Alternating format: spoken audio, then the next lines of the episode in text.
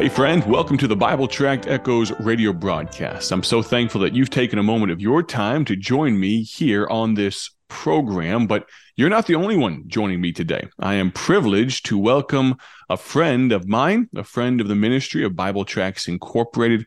Baji Bob DeWitt is on the line with us today. I'm excited to talk to him. I got to go with Baji Bob to Southeast Asia, got to go to Myanmar to Burma. We spent, uh, you spent about a month there, and we're going to spend today's program kind of recapping that trip. But I'd like for him to tell you a little bit about the burden that led to him arriving there here at the, it was the end of 22, I guess, uh, this uh, past year, first time in a couple years. Brother Bob, talk to us for just a moment. We'll talk maybe more this later this week. Talk to us about what led you there, and then let's recap this trip and what took us there in the end of 22.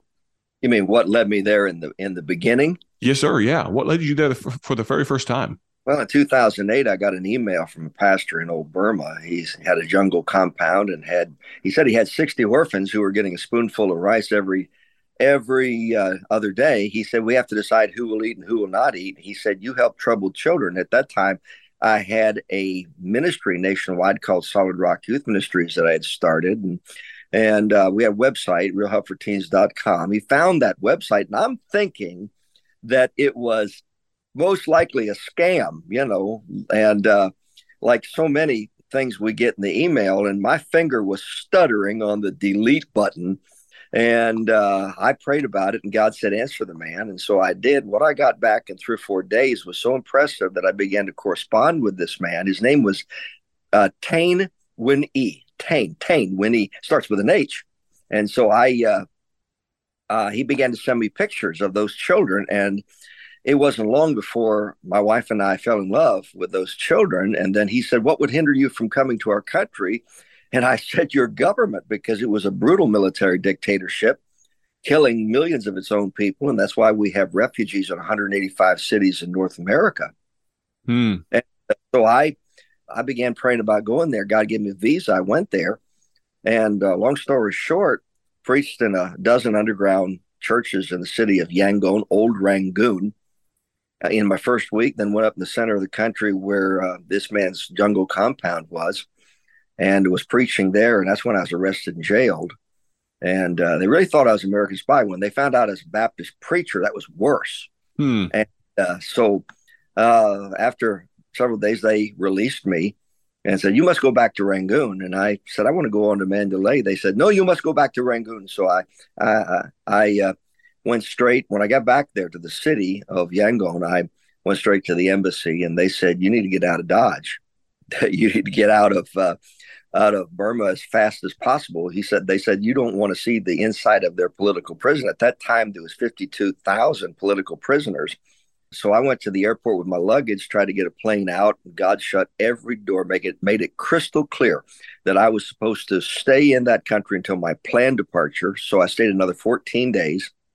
And in that time, God began putting his love for those people in me. Came back with national pastor. My intention was to get him a little support for his very worthy ministry.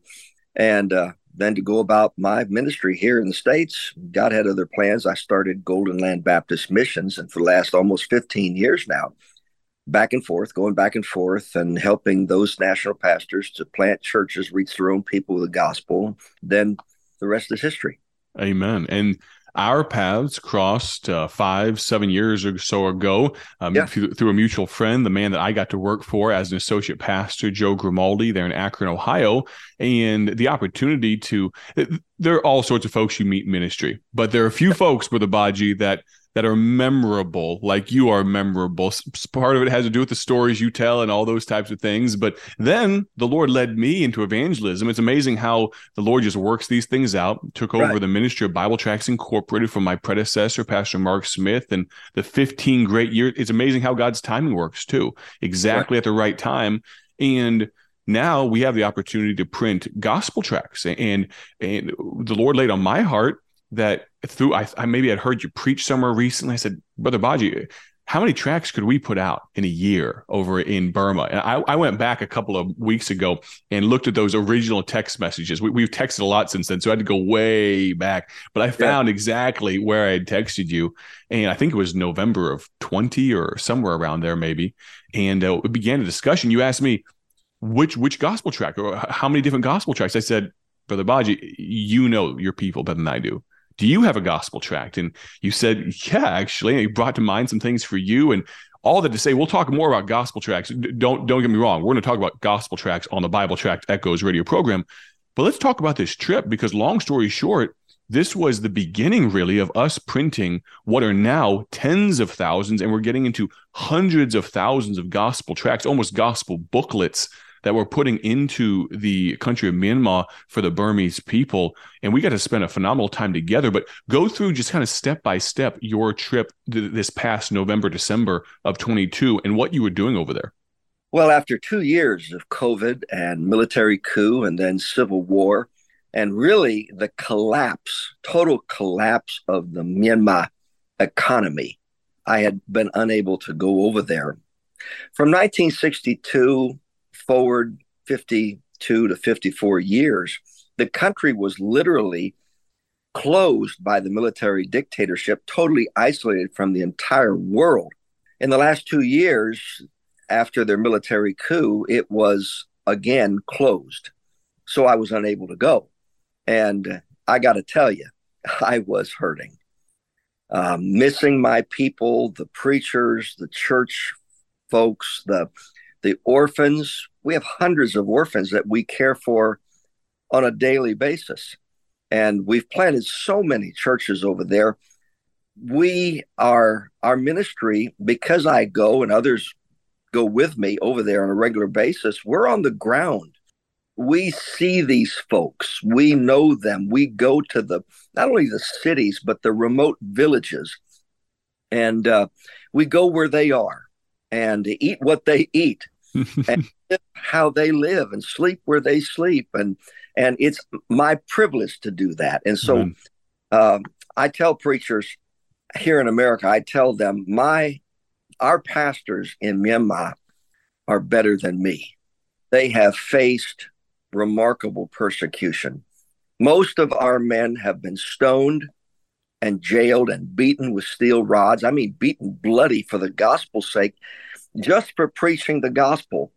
When Tong Nai Lien started his church, coming back from a Bible college in the Philippines, knowing that he would be persecuted, I preached with him in his first building when they were stoning him and raining stones on his on the metal roof while we were preaching. And I remember all of that. So having not been able to go over there for two years, I was hurting. Sure. I really needed to see those preachers and our children. We have Bible college and seven schools. So I was cut off. And uh, God began to open that door. And when you called and said, We want to put tracts, we want to send tracts to, to Myanmar, I thought, God's doing something. Amen. And sure enough, we were able to go back, me first, then you joined us on this last trip in uh, the four weeks I was there, uh, November and December 2022, just just last month. We printed, we began printing millions of this gospel booklet that you and I and Brother Austin redesigned mm-hmm. several years ago we gave a, a Buddhist monk on the street uh, a copy of Thamachanza, which is Holy Bible, and uh, so gave him gave him a copy of that Bible. And I did not know he was a high priest hmm. in charge of one of the biggest monasteries in Old Rangoon. So he took that Bible back to the privacy of his quarters in the monastery and began to read, began to read that Bible. And not through a soul winner, not through a not through a personal witness, but through the power of the word of God. That man found Christ, Holy Bible, and got down on his knees, confessed his sin, turned to Christ, asked Jesus to be his savior, began witnessing to the other monks. As he did so, they beat him. He ran for his life. He ended up coming to us. We trained him and uh, hid him first and then trained him. And uh, that man is in the middle of ministry, planting uh, several churches now. So he told me, he said, Baji, as I read Thamachanza, he said, I realized Jesus was the savior of the world. He said, every time I opened the Bible, it was like God gave me light. And then mm. God gave me more light. And I opened again and God gave me more light. So wow. I took testimony and I I wrote his story in a gospel tract. And it was a big fourfold uh, tract. Mm-hmm. And I wrote that thing, Brother Mikey, in two days. Never before in my life have I had such real leading of the Lord. Uh, so I sat down at my desk at my laptop and I wrote the text and laid it out. And the and two days later, we're going to press. Hmm. So we printed forty thousand of those in old Yangon, in old Rangoon, and then uh, they were gone almost overnight. Our preachers were crying for more. That was more than several years ago. Hmm. And then Paul, you called and said we want to put tracts. So I asked our men. They said, I said, what tract should we print? And I had in my mind a smaller tract, maybe right. just a twofold. Yeah, it would cover me and my width. And they said, Baji, the only tract, the best tract that we've ever seen from Myanmar is your tract. We need it. So I came out to Illinois. We redesigned that fourfold tract into a 16 page full colored glossy booklet. And now we are in the midst of printing millions. And already, while we were there, while you and I were there, we distributed 60,000. Yeah. 60,000 while we were there on in, in those in that four weeks and had I don't know how many hundreds that turned to Christ. We baptized. We there were four Buddhist monks that were saved and baptized while I was there. But now, as of this date, our people have distributed more than 120,000 booklets. It's absolutely amazing to me that God can take the seed of a thought they planted in you 15 years ago and even further back, and now see where it's at today. For those of you that are listening right now, we're going to continue this discussion. You have got to tune in tomorrow on the broadcast. You don't want to miss any piece of this story because tomorrow, tomorrow on the broadcast, I want to ask Brother Baji, we're going to continue this portion. I want to ask about his favorite story from our recent trip because I know what mine is. Join us tomorrow on the Bible Tract Echoes radio broadcast. Thank you for joining us today for Bible Tract Echoes, a ministry of Bible Tracts Incorporated. If you would like to receive a free sample booklet of all of our tracts, you can contact us by calling 309 828 6888. That's 309 828 6888. Our mailing address is P.O. Box 130, Dwight, Illinois 60420. A faster way to contact us is to go to our website at BibleTractsInc.org. That's BibleTractsInc.org. There you will find more information about our ministry and details on how you can support Bible Tracts Incorporated. Thanks for listening, and may the Lord richly bless you as you serve Him.